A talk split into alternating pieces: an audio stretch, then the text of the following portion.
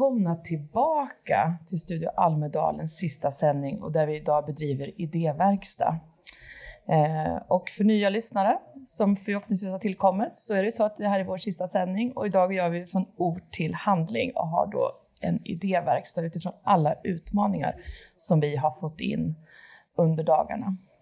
Och det är åtta fantastiska utmaningar, för vi har ju ställt frågan till alla våra deltagare som varit med i alla våra fantastiska samtal, vilken utmaning som skulle kunna göra skillnad utifrån den frågan som vi har pratat om.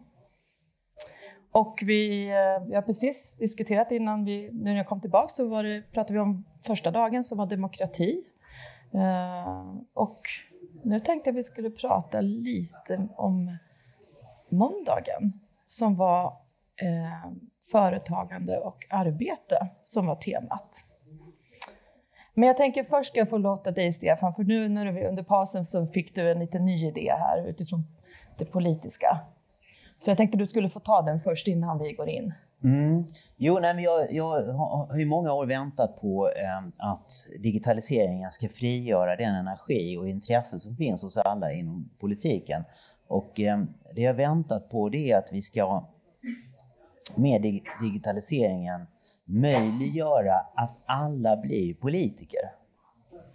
Så att vi kopplar upp oss och vi är en levande röstsedel och verkstad för det som behöver hända, vad vi tycker. Eh, och eh, liksom eh, då, då, att skapa delaktighet och, och, det här vet jag rent historiskt eh, så, så, har man eh, lite osäker på landet så det ska jag inte säga, men där samlades man Eh, långt tillbaka på torg och så lyfte man ett svärd och så röstade man och så var man involverad. Och jag vet att på Åland så har man liksom eh, öppnat upp lite mer för det här, Estland också, lite mer att man skapar en delaktighet i digitaliseringen. Men Sverige är, har väldigt hög eh, eh digital förmåga, är inte lika bra på digitalisering som vi marknadsför. Och eh, skulle vi göra det här då, att göra alla till politiker via någon slags digital plattform, så skulle man bli världsledande. Eh, och det skulle vara väldigt häftigt. Och då skulle man kunna eh, ställa frågor i olika åldersgrupper och eh, på så sätt få in olika röster. Och det tror jag skulle vara jättekul som politiker att, att veta att det man säger har, har en underbyggnad med två miljoner personer till exempel. Mm. Man skulle nog kunna fräscha upp en del sådana här kommunfullmäktige möten. Absolut. Absolut. Fick jag en bild av. Liksom. Ja. Få in vi, lite... Eh, vi gjorde faktiskt ett roligt projekt för Sida för eh, nu under pandemin. Mm. Man hade en medarbetarvecka och sen ville man avsluta den med någonting, typ ett escape room sa man. Och då satte vi ihop ett spel som de fick eh, spela. Då, vi delade in dem i små grupper. I, de körde ju som digitala möten.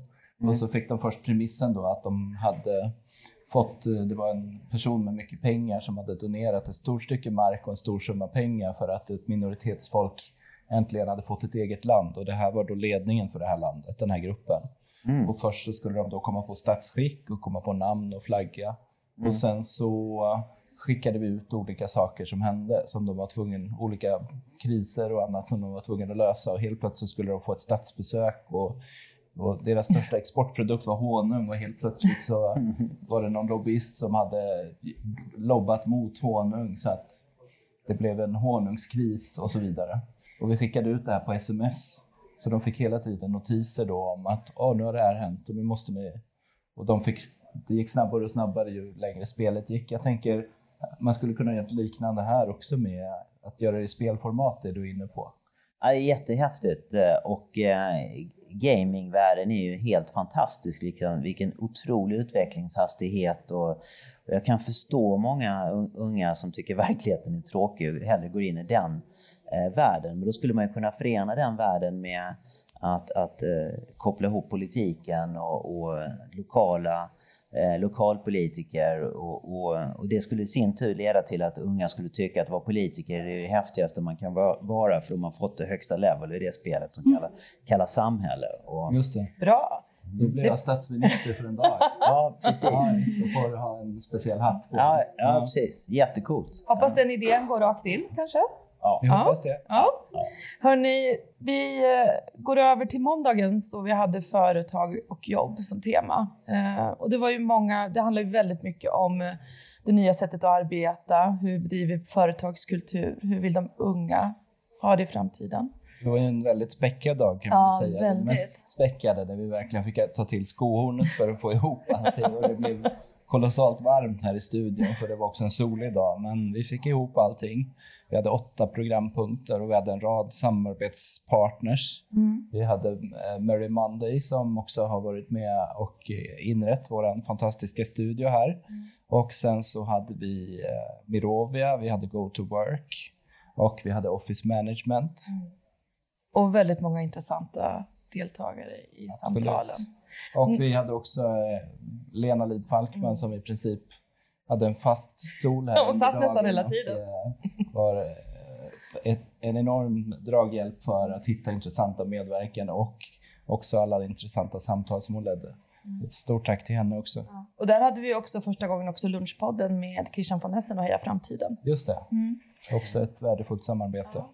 Är det någon, något speciellt av de här samtalen som, eh, ni, som ni berörde er eller ni, ni tog med er extra mycket från? Jag måste först få ur mig en reflektion. Ah, först. Varsågod, det går bra. för det första så tycker jag att det var ju ovanligt intressant Eh, dag att prata om jobb och arbete. För det har ju sett ganska likadant ut i många, många år. Men nu tack vare pandemin har vi fått in det här eh, digitala och de här hybrida arbetssätten. Och, så att det var ju inte det här traditionella snacket kring arbetsmiljön och hur möten ska se ut och alla de här sakerna, utan det var ju verkligen nytt och, och fräscht på det sättet. Men samtidigt tänker jag så här, eh, jag älskar ju den här studion, men samtidigt är det så här, varför ska man behöva inreda kontoret på ett liksom snyggt sätt för att medarbetarna ska komma och göra sitt jobb. Mm. Och det är jättespännande att höra med neurovetenskapen och hur det uppmuntrar till social interaktion och kreativitet och sådär. Men då tänker jag så här att varför är det så viktigt om vi tänker på människan så här uråldrigt sätt? Liksom, det har ju inte varit något krav på att det ska vara något festligt ute i skogen för att jag ska gå ut och jaga mat för att få mat på bordet och sådär liksom.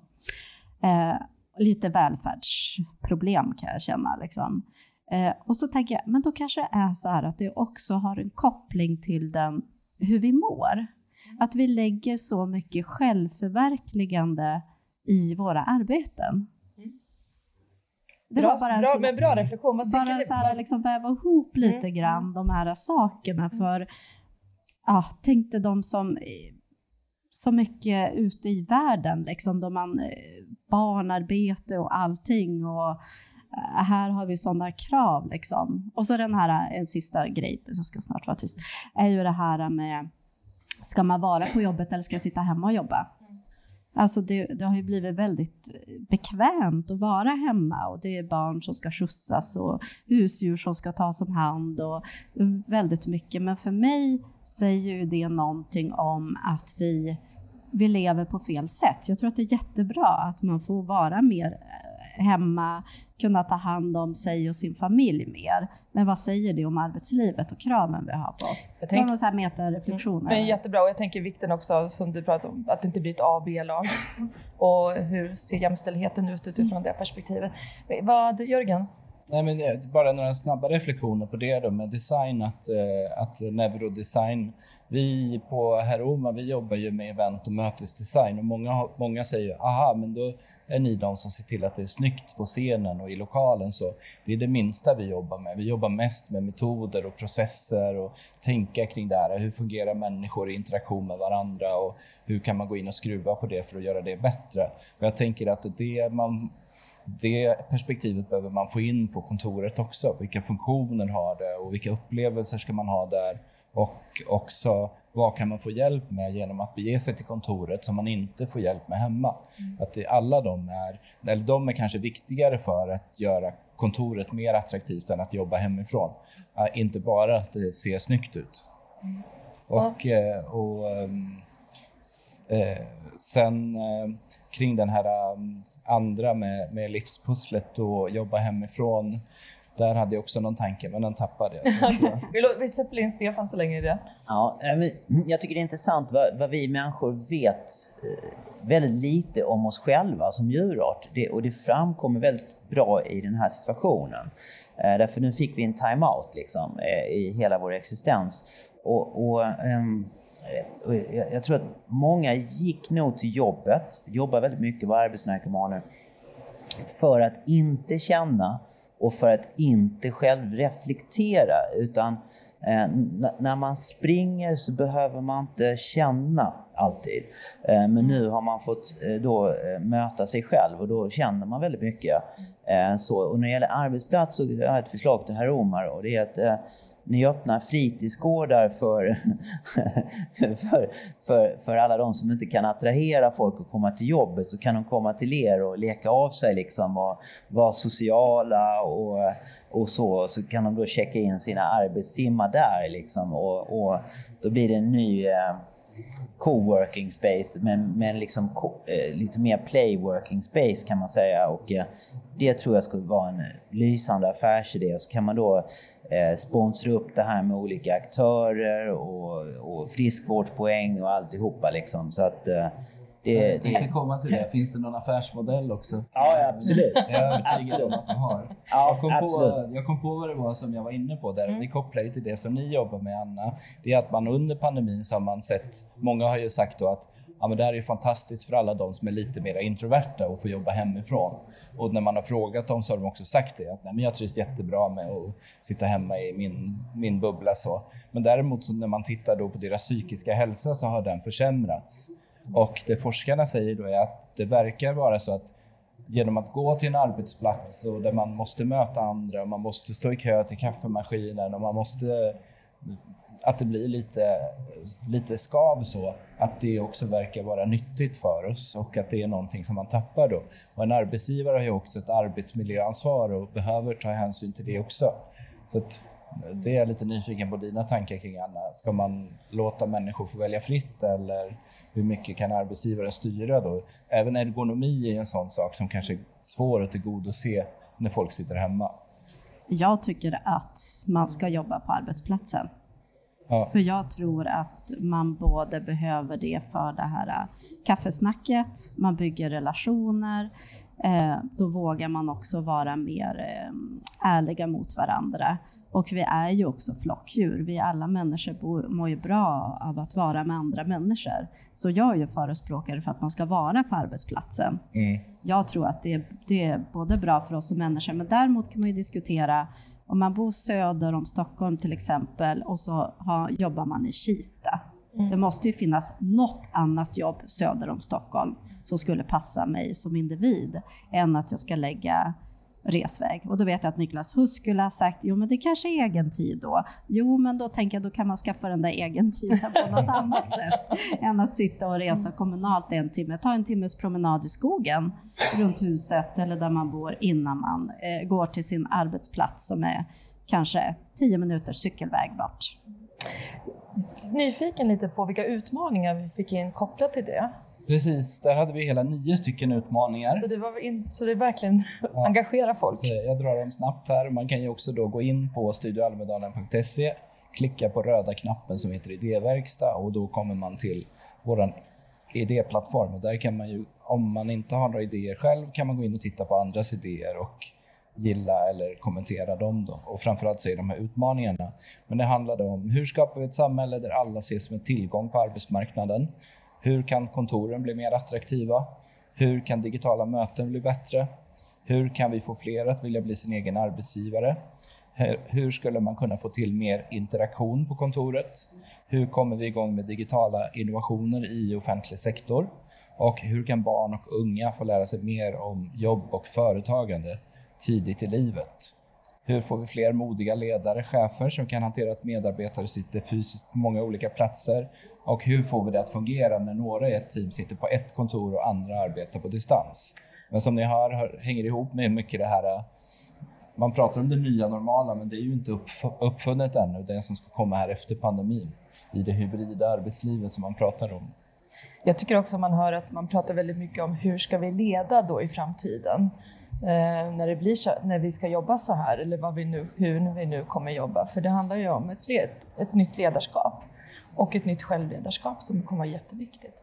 Någon av utmaningarna som ni fastnar lite extra för? Stefan? Mm. Ja, eh, det här med digitala möten, eh, hur, de kan bli bättre, då har jag ett kon konkret förslag. Det är att man inför alkolås på Teams till exempel. Skulle vara ah, bra. Alkolås ja. på Teams. Ja.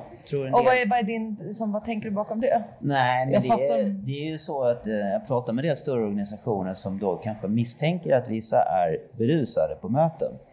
Mm. och det är ganska svårt att avgöra. Och hur tar man upp det på ett bra sätt? Och jag tror när, om vi, om vi, om vi låt oss säga att du jobbar i en, ja, till exempel i en, en väldigt känslig organisation, allvarliga frågor. Hur vet du att ingen är där hemma har suttit och pimplat och kanske inte mår så bra? Ja, då kommer nog frågan längre fram. Ska vi ha alkolås på mötena? Det, det låter lite ironiskt, men jag, jag, tror vi kommer dit. Alltså för att eh, eh det är vanligare än vad man tror. Och det är inte bara alkohol, det kan vara andra former av, av droger och så vidare. Ja, jag läste att 20 eh, procent självmedicinerar på ett skadligt sätt mm. mm. med alkohol eller droger. Mm.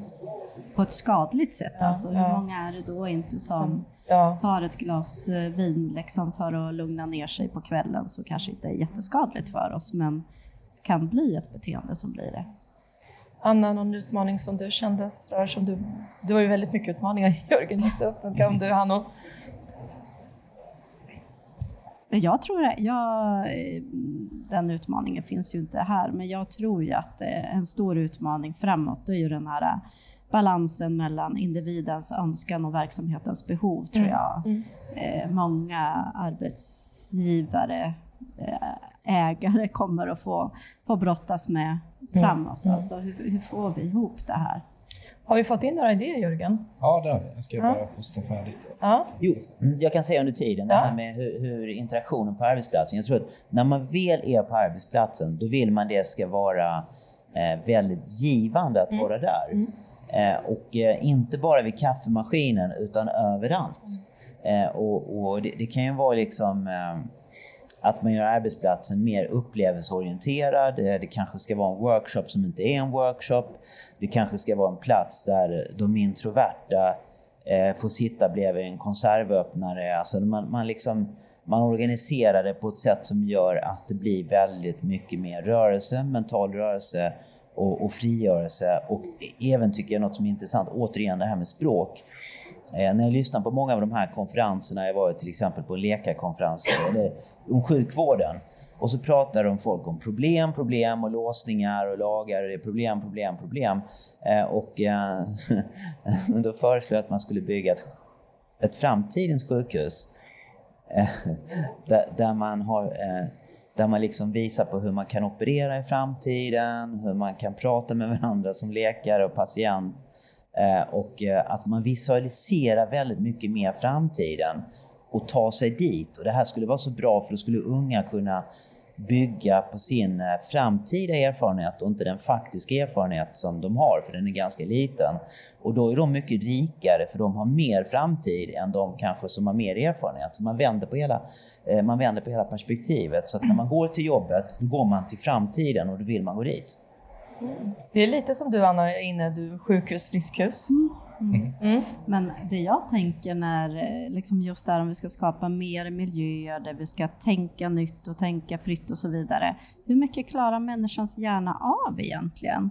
Vilka krav kan vi ställa på oss när det gäller kreativ, kreativitet och att vara innovativa? Mm. Eftersom vi, det är ju en begränsad eh, ja, mental kapacitet vi ändå har, då kanske inte vi kan jobba åtta timmar längre till exempel. Nej. Först en, en, reflektion på det, eller ett inspel kring det, är att forskarna har kommit fram till att vi är som mest kreativa i duschen och i sängen innan vi ska sova. Mm. Och det handlar mest om att vi släpper kontrollen. Och vi slutar försöka. Då kommer mm. de bästa idéerna. Då... bara en tanke alltså, där. Sen dusch, duschbås på jobbet. Precis, ja. Det kanske inte räcker med bara duscharna utan det är hela, hela kontexten. Sen har vi fått in tre idéer då kring mm. det här med mer interaktion på kontoret. Att slänga ut konferensborden. Poängen med interaktion är ju att alla ska få komma till tals och känna sig hörda. Men vi möblerar kontoren som att bara vissa, vissas röst räknas. Och det sitter mycket historik då i hur vi möblerar kontor och bevarar den här strukturen från den tiden då chefen visste bäst. Och kontorsbord med en tydlig head of table i ena änden av bordet visar vem som egentligen bestämmer.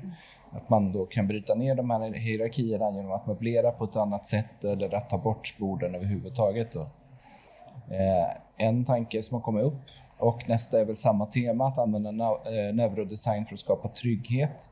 Det uppstår magi när vi får ses på riktigt och psykologisk trygghet är en av de viktigaste faktorerna för välfungerande innovativa team där alla röst, allas röst hörsammas. Och att om man inreder med hjälp av neurodesign så kan man då minska stressen och skapa då den här tryggheten som gör att teamen både mår bättre och kan prestera bättre tillsammans. Och sen att idag så är det på ett normalt kontor så är det 75% ytor för skrivbord och individuellt arbete och 25% för mötesytor. Att i det här nya normala då, där man säger att vi går till kontoret för kollaboration och interaktion med varandra, så behöver man kanske vända på, flippa det här perspektivet. Mm. Mm. Intressant. Stefan? Mm. Jag tror mycket på att äh, göra rollspel till exempel. Mm. Äh, och äh, att det är ju lite grann, Sverige är ju lite grann som ett rollspel för det är svårt att veta vem som är VD och sådär. Så man har ju väldigt titellös eh, kultur, vilket är intressant. Hur tänker du att det skulle gå till, tänker du då, ett rollspel? Ja, till exempel att man eh, kommer in i ett rum och så är det inte definierat designmässigt vad som är stolar och bord, utan man får hitta sitt format, var man ska sitta eller stå eller ligga. Och att man får inte lov att tilltala varandra med titlar till exempel. Och sen så kan man då hitta på till exempel att man säger att idag är alla nyanställda, vad ska ni hur ser ni på företaget utifrån den, det perspektivet till exempel? Mm. Och sen så kan man kalla in de som har gått i pension eh, från bolaget och så säger man vad skulle ni göra om om ni börjar idag? Eh, så liksom. och, eh, och, sen så låter man eh, VDn inte få säga någonting utan bara lyssna och iaktta för att då, eh, annars så intar en maktposition eh, till exempel. Så man kan göra på väldigt många olika sätt men något som jag har upplevt väldigt effektivt eh, det är att jobba eh, klassiskt då med post-it-lappar i vissa eh, hänseenden därför då kan de som är lite mer introverta komma till tals. Och många gånger, säger jag som pratar, är, har de som är tysta många gånger de bästa idéerna. Mm. Det är bara att de har inte kanalen. Nej. Så det är väldigt viktigt. Jag, jag gjorde en sån övning på, hos oss på Sustain Change för ett år sedan. Då skulle jag, vi var på konferens och så skulle jag ha ett kundmöte och då fick de uppgift, uppgiften var om jag hade varit VD för det här företaget, då hade, vad hade jag gjort då? Mm. Och vad hände då? Ja, men det var ju jättebra. Och när jag kom tillbaks efter en timme, det var sån energi i rummet. Och sen var det bara en checklista för mig på vad jag skulle göra för någonting. Det var tack så mycket. Jätte, jättebra. Ja, det, det, det. Jag har ett exempel där, något som hände på riktigt. Jag tyckte det var intressant. Jag kan inte nämna bolag som, men eh, jag var inne som konsult i ett bolag och eh, då på IT-avdelningen då så eh, lät de sina barn ta över på sommarlovet. De som jobbar på IT-avdelningen. Det var bara det att de fick kalla in ungarna efter sommaren för de hade byggt om allting. Liksom. Ingen utbildning och kepsar och allting. De fattade, föräldrarna fattade ingenting. Det var mer avancerat. Liksom. Jag tyckte det var väldigt häftigt eh, på något sätt. Man, när man frigör energi, det är då eh, saker händer. Också, kopplat till det här du var inne på med rollspel. Jag fick lära mig en ny metod för ett tag sedan att när man ska liksom, jobba med företaget och komma på nya idéer att det vanliga är ju då att man säger vart vill ni att vi ska vara om fem år från nu? Och sen så ska man liksom komma fram med idéer på hur vi ska ta oss dit. Mm. Men då var det istället det här scenariot då att tänk er att om fem år från nu så har vi fått en ny konkurrent och den har tagit massor av marknadspositioner och blivit marknadsledande och som även har drabbat oss. Vad är, det för, vad är det för saker som de har gjort? Vilka produkter och tjänster har de jobbat med? Affärsmodeller och så vidare för att kunna ha blivit marknadsledande. Mm. För då tänker man inte längre utifrån begränsningar att ja, men vi kan ju inte göra så för vi är organiserade så här, eller vi är ju inte tillräckligt många eller, eller så, utan man tänker mera fritt.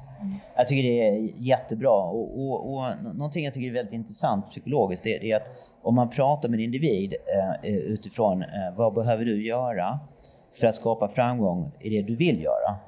Eh, så jag ett mönster som jag tycker är oerhört intressant. Och det är att egentligen vet de det, men de gör inte det. Mm.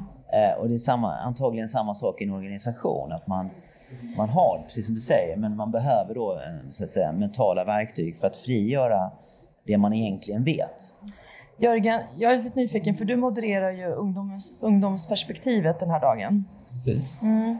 Vad sa ungdomarna? Ja, men framförallt var det ju, där hade vi med AMF Fastigheter som hade gjort en eh, stor undersökning som de släppte för bara några månader sedan.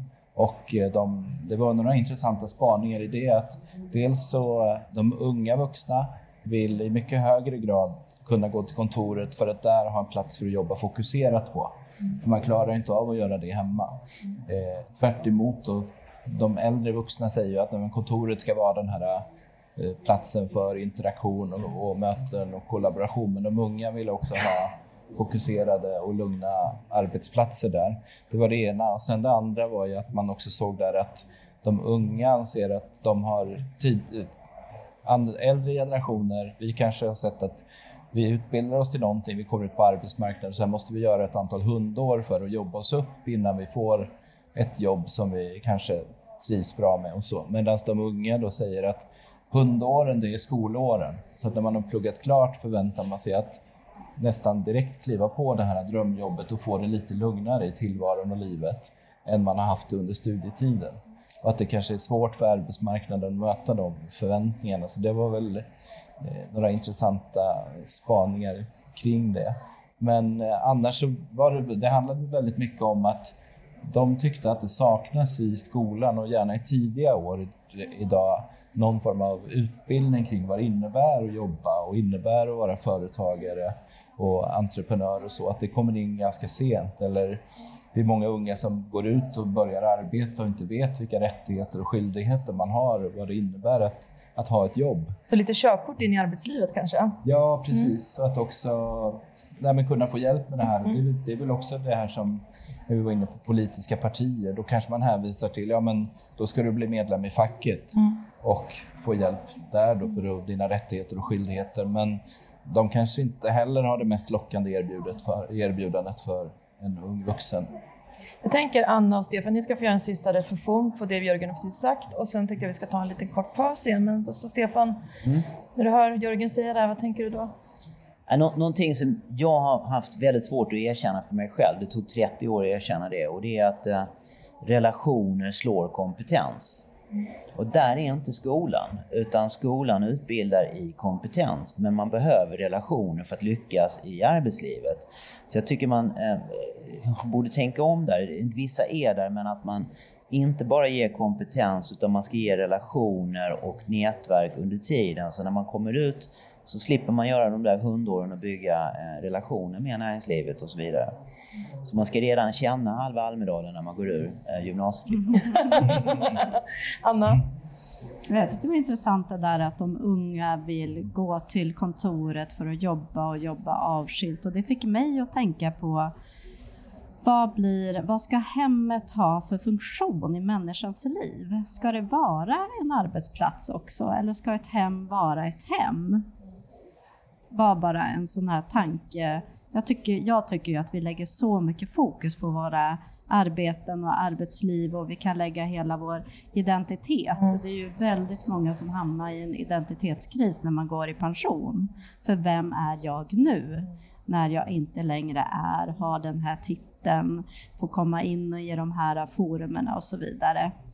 Det kan jag skriva under på. Det hände ju mig när jag varit föräldraledig. Mm. Mm. Eh, en reflektion på det som jag tycker är oerhört in, in, in, intressant. Det, det, finns, jag kommer aldrig ihåg vad det heter, det heter något på M, jag är oblind, jag kommer ihåg första bokstaven. Det finns en skådespelarteknik där du blir rollen. Vet du vad den heter? Nej.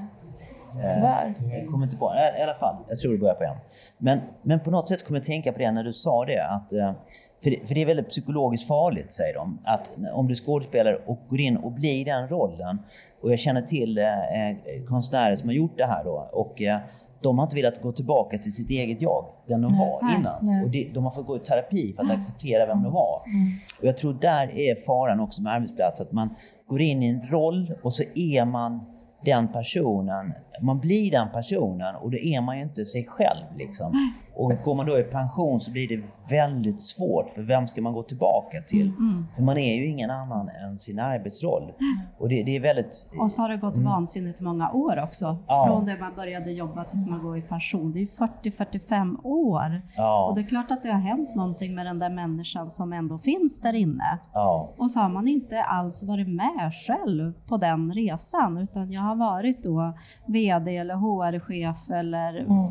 vad jag nu har varit för någonting. Jag tycker det är så sorgligt faktiskt att, vi, att samhället har blivit sånt här. Jag kan bara hålla med, en jättebra diskussion. Så- Nu tänker jag att vi ska ta en liten kort paus igen eh, och när vi kommer tillbaka så ska vi prata om eh, tisdagen och då pratar du om livet. Så tack så länge så ses vi om några minuter igen.